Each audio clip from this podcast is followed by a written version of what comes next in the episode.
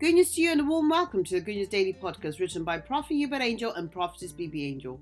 Today's title is The Call. We're reading from Matthew 14, verse 29 from the King James Version. And he said, Come. And when Peter was come down out of the sheep, he walked on water to go to Jesus. The main word you need to underline in this verse is come. The assumptions of the disciples, fears, and apprehension all faded when Jesus mentioned to them, Come.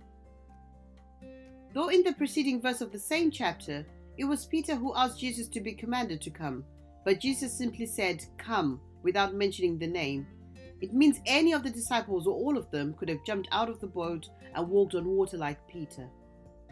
The fact that Peter bravely took the first step after being commanded by the Lord Jesus means he was eager to put his faith in action, thus defying the molecular viscosity of water by walking on it.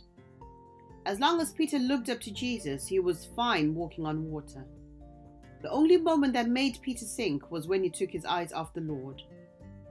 You must understand, as long as you're focused on Jesus, your supernatural experience will be unending, your business will continue to grow, and your impact and relevance will be outstanding.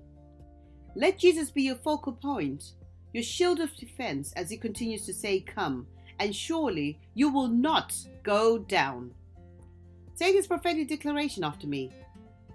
My focus is clear, and I will not be blinded by detractors. I have been called to do exploits.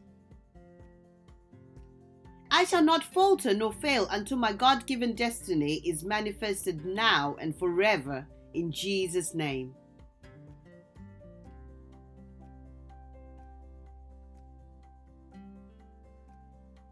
And for our further study, read from Mark 9, verse 23. If you'd like a free digital copy of this Good News Daily Devotional, download from www.goodnewsworld.com forward slash Good News Daily. Thank you for joining us. Until next time, bye bye for now.